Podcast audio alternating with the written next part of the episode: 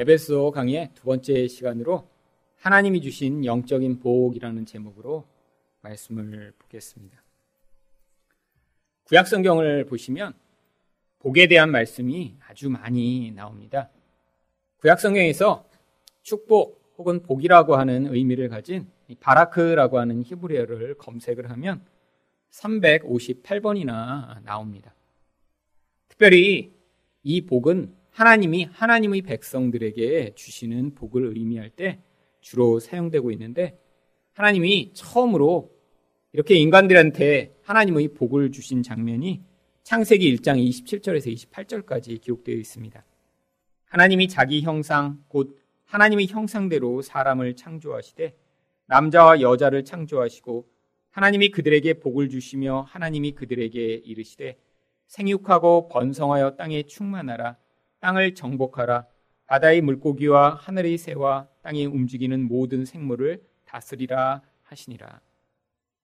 여기 나와 있는 이 복은 하나님의 형상대로 지음받은 인간이 이 세상에서 자기와 닮은 자들, 곧 하나님의 형상을 계속해서 이어나가며 또 하나님이 맡기신 지상 명령인 정복하고 다스리는 이 통치의 일을 하기 위해 꼭 필요한 그러한 것임을 알 수 있습니다. 그런데 이렇게 구약 성경에 자주 나오던 복이 신약 성경에는 더 이상 자주 등장하지 않습니다. 왜냐하면 이제 이 복의 실체인 예수 그리스도가 직접 오셨기 때문입니다.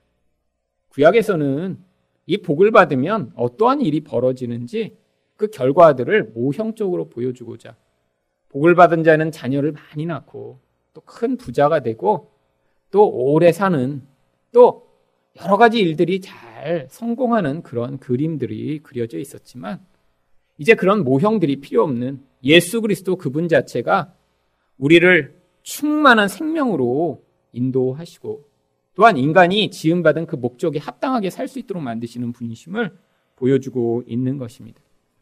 그래서 베드로후서 1장 3절은 하나님이 이렇게 복을 통해 인간한테 주신 것이 무엇인가 이렇게 기록하는데요.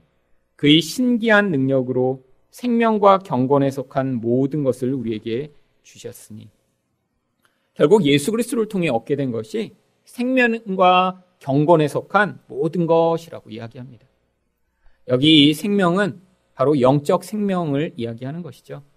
하나님 백성이 영적 생명을 받게 되면 그 생명의 충만함을 위해 하나님이 주시는 그 축복, 그 축복을 받아야 인간이 살아있는 것처럼 이 세상을 살 수 있다라고 하는 것입니다. 세상에 보면 인간이지만 인간답지 않게 아니 오히려 짐승처럼 살아가고 있는 사람들도 존재합니다. 바로 이 축복이 없어서 그렇습니다.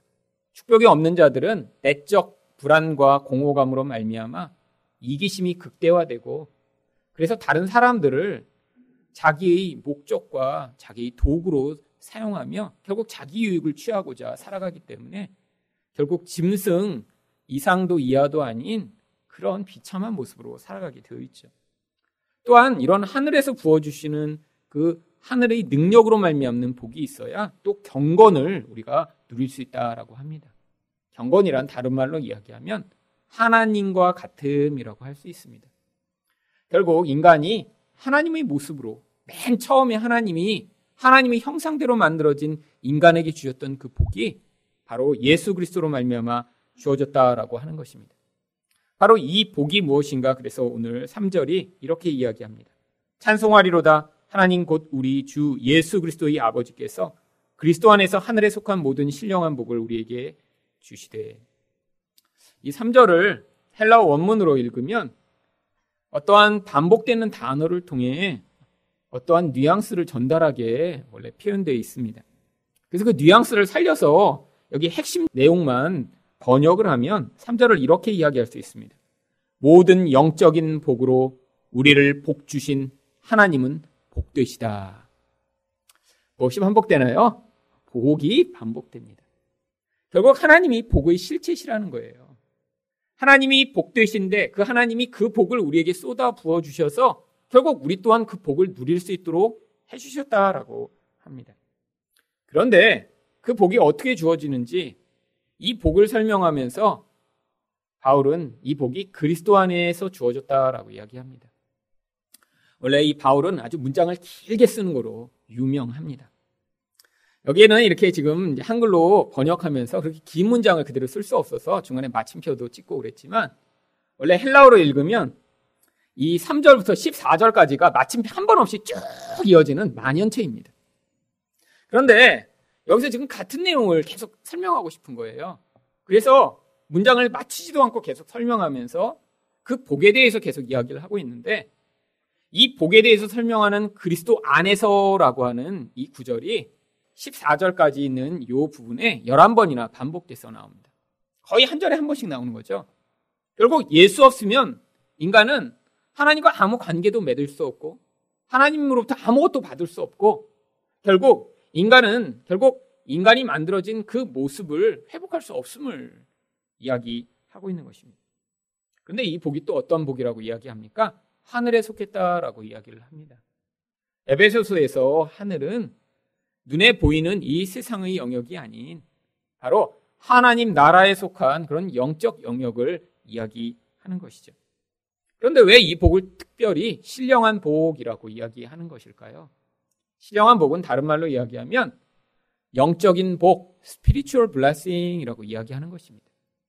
아니, 이 복이 하늘에 속한 영적인 복이라면서 왜 다시 이것이 신령한 복이라고 설명하는 것이죠?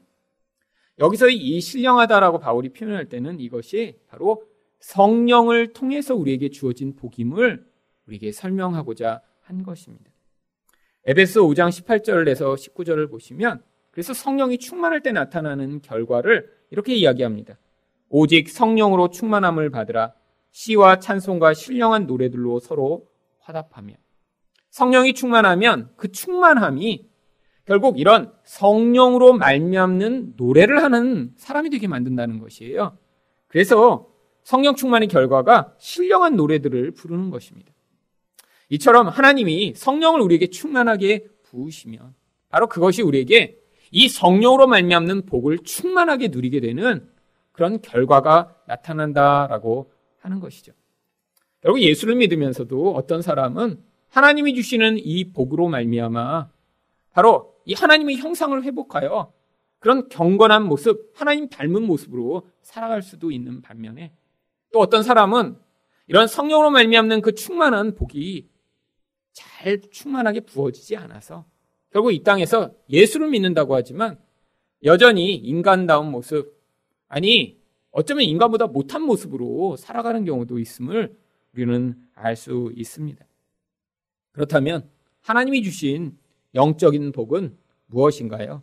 첫 번째로 그리스도 안에서 우리를 예정하신 것입니다. 4절 상반절 말씀을 보겠습니다. 곧 창세전에 그리스도 안에서 우리를 택하사. 우리는 지금 시간 가운데 살아가는 존재입니다. 그래서 지금 2017년 11월에 지금 저희가 살고 있죠.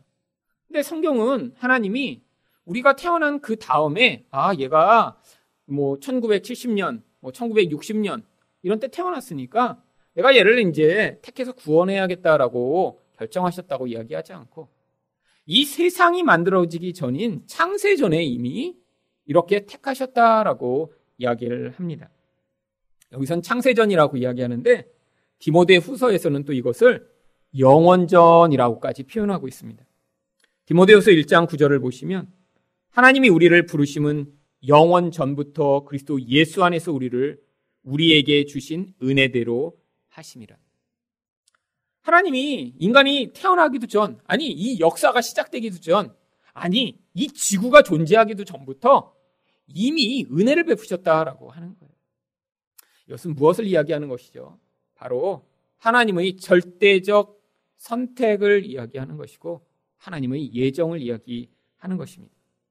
예정이라고 할 때 많은 사람들이 이 예정을 오해합니다. 어떤 사람은 미리 구원할 거로 하나님이 정해 놓으시고 어떤 사람은 얘는 지옥에 보내야지라고 미리 정해 놓으신 다음에 그 지옥에 갈 사람은 아무리 노력을 하고 아무리 열심히 살아도 결국 지옥에 가게 되고 또 이렇게 하나님이 미리 정하신 사람은 아무리 교회도 안 다니고 깽판을 치고 끝까지 하나님을 거부해도 죽기 전에라도 구원받아서 꼭 천국에 간대야. 이렇게 이해하는 사람이 있는데 성경적 예언의 개념은 그런 개념이 아닙니다. 바로 이 온 세상, 아니 그 세상의 가장 중요한 인간이 만들어지기 전부터 하나님이 그 모든 대상을 향한 모든 구원 계획을 미리 가지고 계심을 바로 작정과 예정이라고 부르는 것입니다. 작정은 이 온 세상 만물을 향한 하나님의 계획을 작정이라고 부릅니다. 이 세상이 그냥 존재하는 게 아니라는 거예요. 바로 이 세상 가운데 가장 중요한 하나님의 형상으로 만들어진 인간을 이 세상이라는 그 배경 안에 넣으셔서 거기에서 이 인간을 하나님의 형상을 회복할 수 있도록 또 예수 그리스도의 그런 닮은 자들을 만들어내시도록 하나님이 이 세상을 준비하시고 그 계획에 따라 인간 또한 창조하셔서 세상을 운행하고 계신 것, 이거를 작정과 예정이라고 부르는 것입니다. 그러니까 이 세상이나 인간이나 우연히 존재하지 않는다는 것이죠. 우리가 정말 구원받은 존재인지 이 땅에서는 알지 못합니다. 물론 그 구원의 결과들이 우리 삶을 통해 나타나게 되어 있지만 어떤 사람이 구원받았는지 어떤 사람이 구원받지 않았는지 이 땅에서는 우리가 미리 알 수 없다라는 거예요. 하나님이 하지만 구원받을 자면 인생에서 반드시 개입해 오시고 이 영적인 복을 부으셔서 결국 그 결과들이 인생에서 나타나게 하시며 그 결과를 통해 하나님이 그 구원이 놀라운 은혜를 우리가 찬양하는 자들을 만들어내시겠다고 약속하고 계신 것입니다. 그래서 이 구원의 선택이 하나님에게 전적으로 있음을 신명기 7장 6절은 이렇게 이야기합니다. 너는 여호와 내 하나님의 성민이라 내 하나님 여호와께서 지상 만민 중에서 너를 자기 기업의 백성으로 택하셨나니 이스라엘 백성을 하나님 부르시면서 다른 민족도 많은데 하나님이 그냥 그들 가운데 그들을 선택하셔 부르셨다라고 이야기를 합니다. 하나님의 주권적인 선택이 이 가운데 나타남을 이야기하고 있는 것이죠. 그런데 하나님이 이렇게 우리 편의 어떠한 조건이나 상황에 관계없이 미리부터 이렇게 모든 구원 계획을 완성하시고 사람들을 그 구원으로 부르시는 목적이 있다라고 얘기합니다. 그것이 4절 하반절입니다. 우리로 사랑 안에서 그 안에 앞에 거룩하고 흠이 없게 하시려고. 바로 인간을 거룩하고 흠이 없는 존재로 만들어내시고자 하는 하나님의 구원 계획이 존재한다라고 하는 것이죠. 에베소 강의 첫 번째 시간에 말씀드렸지만 이 에베소서는 골로새서와 아주 많은 부분에서 유사성을 띠고 있습니다. 그래서 골로새서 1장 22절에도 이것과 유사한 구절이 나옵니다. 이제는 그의 육체의 죽음으로 말미암아 화목하게 하사 너희를 거룩하고 흠 없고 책망할 것이 없는 자로 그 앞에 세우고자 하셨으니 결국 인간이 이렇게 만든 목적이 이 거룩함과 흠없음이라고 하는 이 하나님의 계획을 따라 그 목적을 이루기 위해 구원받았다라고 하는 것이죠. 우리가 예정되었는지 아니 이 온 세상이 만들어지기 전부터 하나님이 그 구원 계획 가운데 우리가 들어 있었는지 들어 있지 않았는지 결국 이 땅 가운데 무엇으로 나타나게 되나요? 결국 이 죄라고 하는 그 죄로부터 구원을 받아 바로 하나님의 성품인 거룩함, 죄 없는 상태로 우리가 인생이 이끌려가고 있다면, 아, 나를 향한 이 하나님의 구원 계획이 이 세상이 만들어지기 전부터 존재하고 있었구나라는 사실을 알 수 있다라고 하는 것입니다. 또한 우리 인생 가운데 흠 많고 연약하던 존재가 예수 그리스도를 닮은 자로 만들어져 흠 없는 자가 되고 있다면 또한 이런 구원 계획이 우리 인생 가운데 태초부터 있었음을 인식할 수 있는 것이죠. 그런데 여기 있는 이 죄 없고 또 흠이 없다라는 것을 도덕적인 차원이나 눈에 보이는 차원에서 자꾸 생각하려고 하는 사람들이 많이 있습니다. 그렇게 생각하면 사실 주변에 있는 예수 믿는 분들이라는 분들이 사실 이 조건에 맞지 않는 분들이 훨씬 더 많습니다. 오히려 젊어서는 훨씬 더 거룩해 보이는 분들이 나이가 들면서 더 고집세고 욕심 더 많이 부리고 교회에서 땡깡 부리는 분들도 많거든요. 그러면 어떻게 되는 건가요? 그런 분들은? 아니 그리고 젊어서는 오히려 더 흠이 없는 것 같았어요. 멋지게 이렇게 단장도 하고 또 이렇게 뭐 이렇게 남 그렇게 별로 해도 끼치지 않고 그냥 조용히 조용히 교회 다니다가 아니 나이 드시더니 교회 열심히 다니시니까 오히려 더 남 그냥 이래라 저래라 와서 챙기고 막 야단치고 막 교회에서 문제 일으키는 분들 굉장히 많거든요. 여러분 이런 분들은 그럼 예수를 안 믿으시는 건가요? 여러분 여기 나 있는 이 죄와 흠없음의 기준 자체가 우리가 눈에 보이는 그런 누구의 기질이 더 강하게 드러나거나 나이가 들어서 고집 세지는 이런 모습을 이야기하는 것이 아니기 때문입니다. 여러분 하나님 앞에서 가장 무서운 죄가 무엇인가요? 바로 하나님의 자리에 인간이 서서 내가 나의 힘으로 하나님이 도움 없이 살려고 하는 이 인간의 독립된 성향과 하나님으로부터 반역하는 태도가 바로 죄인 것입니다. 나이가 들어서 아 정말 인생이라는 게 나의 힘만으로 살 수 없는 것이구나. 내 인생이 나의 계획과 노력으로 내 마음대로 되는 것이 아니구라는 것을 고백하시고 있다면 하나님 내가 주인이 되고 내가 내 인생의 그럼 모든 왕이 돼서 살려고 했던 이 모든 것이 참 허망하였습니다라는 그런 고백으로 하나님 제가 예수님을 믿기를 원합니다라고 고백하고 있다면 겉모습으로는 오히려 그런 거룩함의 모습이 어떤 도덕적 모습으로 나타나지 않을 수 있더라도 이분이 바로 거룩해지고 계신 것입니다. 그럼 우리는 어떻게 또 흠없는 자가 될 수 있을까요? 여러분, 인간은 절대로 흠이 없을 수 없습니다.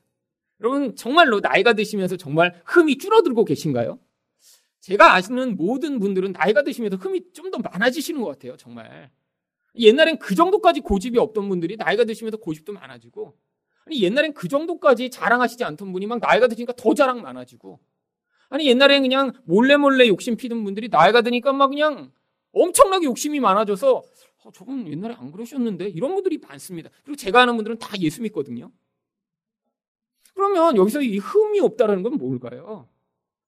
여러분, 인간 자체가 괜찮아지고, 인간 자체가 정말 어떤 인격적으로 멋져진 존재가 된다는 의미가 아니라 예수의 그림자에 이제 인생이 덮이는 인생이 된다라고 하는 것이죠.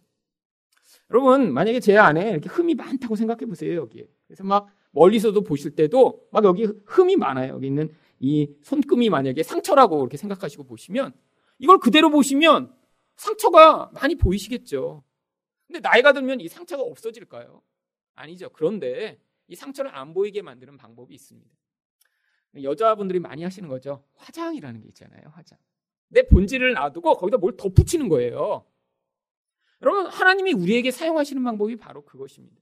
존재 자체를 막 바꿔갖고 괜찮은 존재 만드실 수 없기 때문에 마치 우리를 다른 것 안에 집어넣어 가려버리시는 거예요. 우리 존재가 괜찮아지는 게 아니라 존재는 어쩌면 나이가 들면서 속에 감추었던 흠 많은 부분이 더 많이 나타날 수 있는데 그럼에도 불구하고 예수라고 하는 온전한 존재에 우리가 덧붙임을 받아 결국 하나님이 우리를 그래 너희 흠이 보이지 않는구나라고 인정해 주시는 그런 흠 없는 존재로 만들어 가시는 것입니다. 근데 이렇게 예수와 접붙여져서 우리가 거룩하고 흠 없는 존재가 되기 위해 꼭 필요한 것이 바로 믿음입니다. 하나님이 이 놀라운 복을 받을 수 있는데 바로 이 믿음이 없이는 하나님의 복이 우리에게 들어올 수가 없고 하나님의 복에 온전히 우리가 그 복으로 말미암는 은혜의 결과들이 나타날 수 없는 것이죠. 결국 우리가 이 말씀을 들어야 하는 이유가 아, 내 존재가 나이가 들어 약해지고 흠이 많을지라도 내가 이렇게 내 힘으로 무엇인가 할 수 없게 될지라도 내가 예수를 더 의존하여 거룩하고 흠없게 만드실 것이라는 하나님의 약속을 내가 믿어야겠구나라고 여러분이 그 사실을 믿음으로 받아들이실 때 하나님이 주시는 그 놀라운 영적인 복이 여러분에게 더 풍성한 결과들을 만들어낼 수 있을 것입니다. 두 번째로 하나님이 주신 영적인 복은 무엇인가요? 예수님으로 말미암아 양자 되게 하신 것입니다. 5절 말씀입니다. 그 기쁘신 뜻대로 우리를 예정하사 예수 그리스도로 말미암아 자기 아들들이 되게 하셨으니. 여러분, 하나님이 미리 우리를 이렇게 선택하셔서 우리를 부르신 중요한 목적이 바로 자기 아들들이 되도록 만드시고자 하는 것입니다. 그런데 어떤 아들인가요? 로마서 8장 17절을 보시면 자녀이면 또한 상속자 곧 하나님의 상속자요 그리스도와 함께한 상속자니. 여러분 고대에는 아들이 없는 경우에 유산을 물려주기 위해 이렇게 노예였던 그런 사람들을 이제 자기 아들로 삼는 경우가 종종 있었다라고 합니다. 남한테는 주기 싫은 거예요. 그런데 자기 집에서 어려서부터 자라던 그런 청년 가운데 신실함을 증명하고 또 이렇게 노예라고 하더라도 다른 나라에서는 귀족일 수도 있고 그러니까 그런 아이들 가운데 자녀가 없는 사람은 양자로 삼아 그 모든 유산을 다 물려주었습니다. 하나님이 우리를 아들로 삼으시고 딸로 삼으시는 목적이 하나님 나라를 우리에게 선물로 주시고자 하는 것이세요. 하나님은 모든 것을 소유하고 그 모든 것들을 우리에게 나누시고자 하는 그런 사랑이 많으신 분이십니다. 그런데 바로 그 모든 것을 우리로 아들을 삼아 우리에게 전달해 주시고자 하는 것이죠. 여러분, 그런데 이것이 정말 기쁘고 즐거워야 되는 이야기입니다. 여러분, 왜? 우리는 이전에 하나님의 자녀 될 수 없는 마귀의 노예된 삶을 살고 있었기 때문입니다. 에베소 2장 2절과 3절을 보시면 우리가 하나님의 자녀로 택함을 받기 전의 우리 상태를 이렇게 이야기합니다. 그때 너희는 공중의 권세 잡은 자를 따랐으니 곧 지금 불순종의 아들들 가운데서 역사하는 영이라. 전에는 우리도 다른 이들과 같이 본질상 진노의 자녀이었더니. 여러분, 예수 믿지 않는 사람의 삶에 나타나는 아주 본질적 영적 특성을 여기서는 뭐라고 얘기합니까? 불순종이라고 얘기하고요. 하나님 앞에 불순종할 때 나타나는 그 결과를 또 무엇이라고 얘기합니까? 진노라고 이야기를 하고 있는 것입니다. 여러분 그것이 바로 우리의 상태였다라고 하는 거예요. 하나님이 우리에게 무엇을 요구하셨나요? 우상을 섬기지 말고 하나님만을 온전히 사랑하라라고 요구하셨고 다른 사람을 내 몸처럼 사랑하라고 요구하셨습니다. 근데 인간은 이 마귀의 노예된 채로 살고 있을 때는 이것이 불가능했다라고 하는 것입니다. 하나님을 섬긴다고 열심히 교회 와서 기도하면서도 여전히 우상 숭배하고요. 교회 와서 이런 사랑을 해야 된다는 것을 연습해야 된다는 것을 배우지만 여전히 사랑하지 못하고 늘 남을 미워하고 분내고 비난하는 그런 모습으로 살아가는 인간이에요. 여러분, 종교성을 가지고 있지만 진짜 하나님의 아들이 된 그런 아들로서의 모습이 나타나고 있지 않은 것이죠. 근데 왜 이럴 수밖에 없나요? 예수님은 인간이 마귀의 자녀이기 때문이라고 이야기하고 계십니다. 요한복음 8장 44절 말씀을 보시면 너희는 너희 아비 마귀에게서 났으니 너희 아비의 욕심대로 너희도 행하고자 하느니라. 그는 처음부터 살인한 자요 진리가 그 속에 없으므로 진리에 서지 못하고 거짓을 말할 때마다 제 것으로 말하나니 이는 그가 거짓말쟁이요 거짓의 아비가 되었습니다. 여러분 결국 인간이라는 게 마귀 자녀라는 거예요. 나쁜 말로 이렇게 줄여서 얘기하면 마귀 새끼죠, 마귀 새끼. 여러분, 이 마귀 새끼로 살아가는 인생에 나타나는 중요한 두 가지 특징이 무엇인가요? 아비의 욕심대로 살아가는 거예요. 결국 욕심, 욕심이 왜 생겼나요? 이 하나님의 신령한 복이 없으니까 내적 공허감이 그 인생을 주장해 끊임없이 욕망을 주체하지 못하고 살아가는 모습으로 살 수밖에 없는 것이죠. 여러분 정말 제가 요즘의 이 한국 사람들이 살아가는 삶을 돌아보면 아마 70년대에 아, 이런 미래가 기다리고 있다라는 것을 미리 알았으면 아마 지금 살아가는 사람들의 삶을 보면 다 정말 초호와 재발들이 살아가는 것처럼 아마 바라봤을 거예요. 여러분 만약에 70년대에 이런 냉난방이 이렇게 그냥 자유자재로 그냥 스위치에 따라 하루에 그냥 몇번 타근타근하게 되는 그런 집에 살고 있는 사람을 보았다면 이렇게 큰 차들을 다 타고 다니고 있는 것을 보았다면 이렇게 자기 원하는 대로 해외에 이렇게 여행을 이렇게 다니는 그런 사람들을 보았다면 근데 지금 제가 말씀드린 게 뭐 한국에서 0.1%만 누리고 있는 삶인가요? 아니죠. 여러분 웬만한 사람이면 해외 나가는 것이 그렇게 어렵지 않은 세상이 됐고 아니 자동차 탄다고 오 재벌이시네요? 이렇게 얘기 안 하죠. 여러분 근데 70년대만 하더라도 그렇지 않았습니다. 제가 기억하기로는 저희 동네에 이렇게 쭉 집들이 많았는데 거기에 자동차가 딱 두 대 있었어요. 딱 두 대. 저희 아버지가 사업하셔서 저희 아버지 차 하나랑 그리고 저희 집 맨 끝에 있던 집에 있던 택시 그 두 대가 늘 바깥에 서 있었습니다. 그리고 그 둘 사이에 거리가 한 150m 떨어져 있어서 그 중간 도로에서 저희는 늘 야구, 축구, 농구를 주로 했던 것으로 기억합니다. 사람들이 차들이 없었어요. 왜요? 쉽지 않은 일이었거든요. 누군가 차가 있고 해외여행을 다니고 이렇게 넓은 집에 산다 그러면 엄청난 부자여야지만 가능한 그런 세상이었죠. 여러분 그런데 지금 세상이 변했습니다. 웬만한 사람이면 차가 있고 웬만한 사람이면 예전에 그렇게 행복한 조건으로 여기던 그런 경제적 부여를 이루었는데 어떤 반전이 이루어졌나요? 더 이상 이런 영적인 복을 갈망하는 사람들이 이제는 없다라고 하는 것이죠. 왜요? 물질적 풍요가 이런 하나님으로부터 주어지는 영적 생명에 대한 그 모든 갈망을 인생 가운데 다 사라지게 만들었습니다. 이것이 정말 축복일까요? 아니요. 어쩌면 우리 다음 세대에는 이것이 저주로 나타날지도 모릅니다. 이 시대에 우리가 누리고 있는 이 경제적 부요, 이런 편안함이 어쩌면 이전 세대 사람들이 이렇게 하나님 앞에 무릎 꿇고 기도하고 헌신하고 애썼던 그런 은혜가 우리 세대에 나타난 것인지도 모릅니다. 그런데 늘 그래요. 인생 가운데 이렇게 풍요가 주어지면 사람들이 신앙이 떠나갑니다. 하나님으로부터.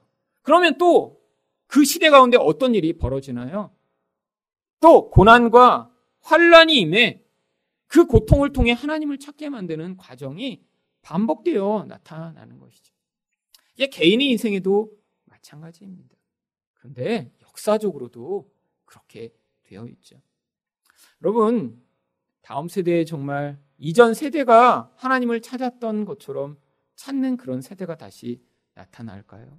안 그렇다면 우리 세대가 지금 누리고 있는 이 축복은 어쩌면 다음 세대를 향한 무서운 저주일지도 모릅니다.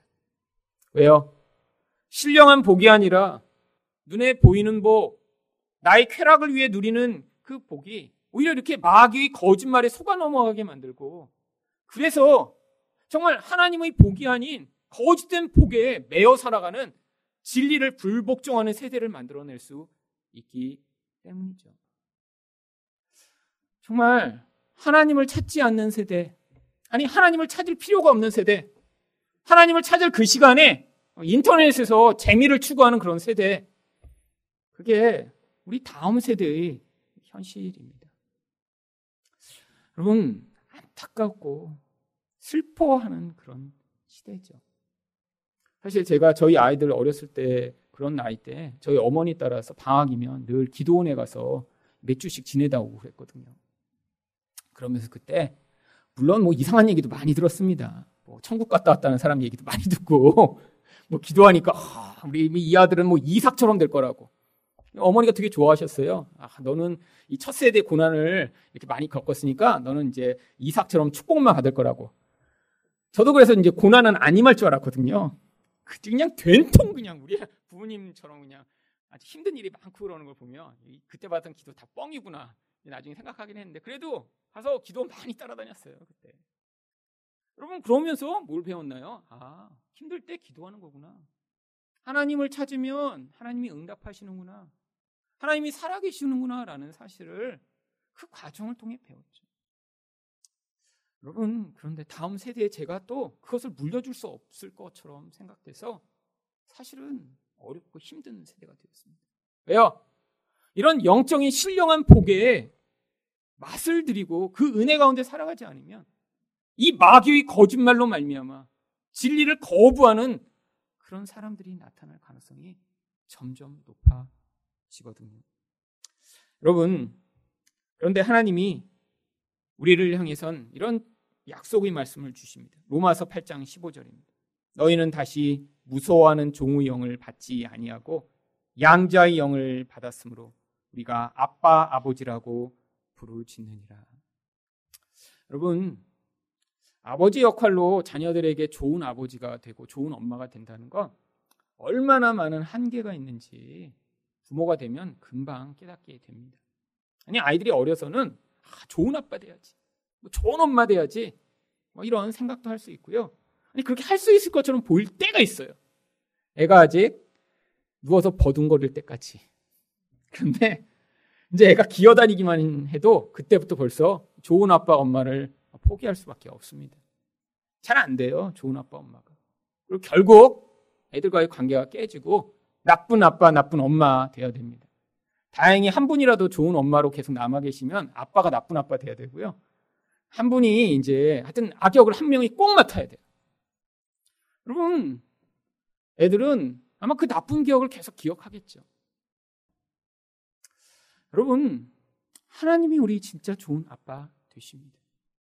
여러분, 근데 정말 좋은 아빠라면, 정말 이 인간처럼 연약함이 많은 그런 아빠 말고, 정말 완벽한 아빠, 능력이 많은 아빠, 정말 전지한 그런 아빠라면, 그 자녀를 향해 정말 좋은 걸 주고자 하시지 않을까요? 능력이 있는데 보면서 안 해주진 않을 거 아니에요. 여러분, 근데 하나님이 그러시다는 거예요. 우리를 자녀 삼으시고 정말로 좋은 아빠시기 때문에 우리 인생에 지금 그렇게 개입하시고 은혜를 베풀고 계신 것입니다. 사실 저도 좋은 아빠가 되려고 하지만 사실 지금 보니까 저희 인생을 보고 보니까 이렇게 우리 딸 아들이 좋아하는 것을 줘선 그 아이를 인생 망칠 것까봐 사실 지금 저희 아이들이 볼 때는 굉장히 혹독하고 나쁜 그런 제가 역할을 맡고 있는 것이죠. 근데 하나님도 그러실 때가 많은 것 같아요. 저희 인생을 돌아볼 때 우리 하나님 정말 나쁘구나라고 생각한 적 굉장히 많았습니다. 아무리 달라고 해도 안 주시고 아무리 기도해도 어떤 때는 응답하시지 않는 것 같은 때 참 많았습니다. 그런데 지금 보니까 우리 하나님이 정말 좋은 아빠셨기 때문에 그때 내가 그때 원하던 그걸 안 주시고 정말 좋은 것을 주시고자 예비하시고 어떤 땐 그 과정을 하나님이 오랫동안 참으시며 인내 하셨던 것이죠. 여러분 결국 시간이 지나 보면 우리 하나님이 얼마나 좋으신 분이신가 알게 된다는 것이에요. 그래서 이 예정으로 말미암아 양좌되는 목적을 6절이 이렇게 이야기합니다. 이는 그가 사랑하시는 자 안에서 우리에게 거저 주시는 바 그의 은혜의 영광을 찬송하게 하려는 것이라. 여러분 시간이 지나면 우리 하나님이 주신 게 얼마나 좋은지 그 하나님을 찬양하게 된다는 것입니다. 그런데 특별히 여기에 은혜의 세 가지 그러한 측면이 나타납니다. 이 은혜 또한 그리스도 안에서 주어진 것이래요. 무슨 말입니까?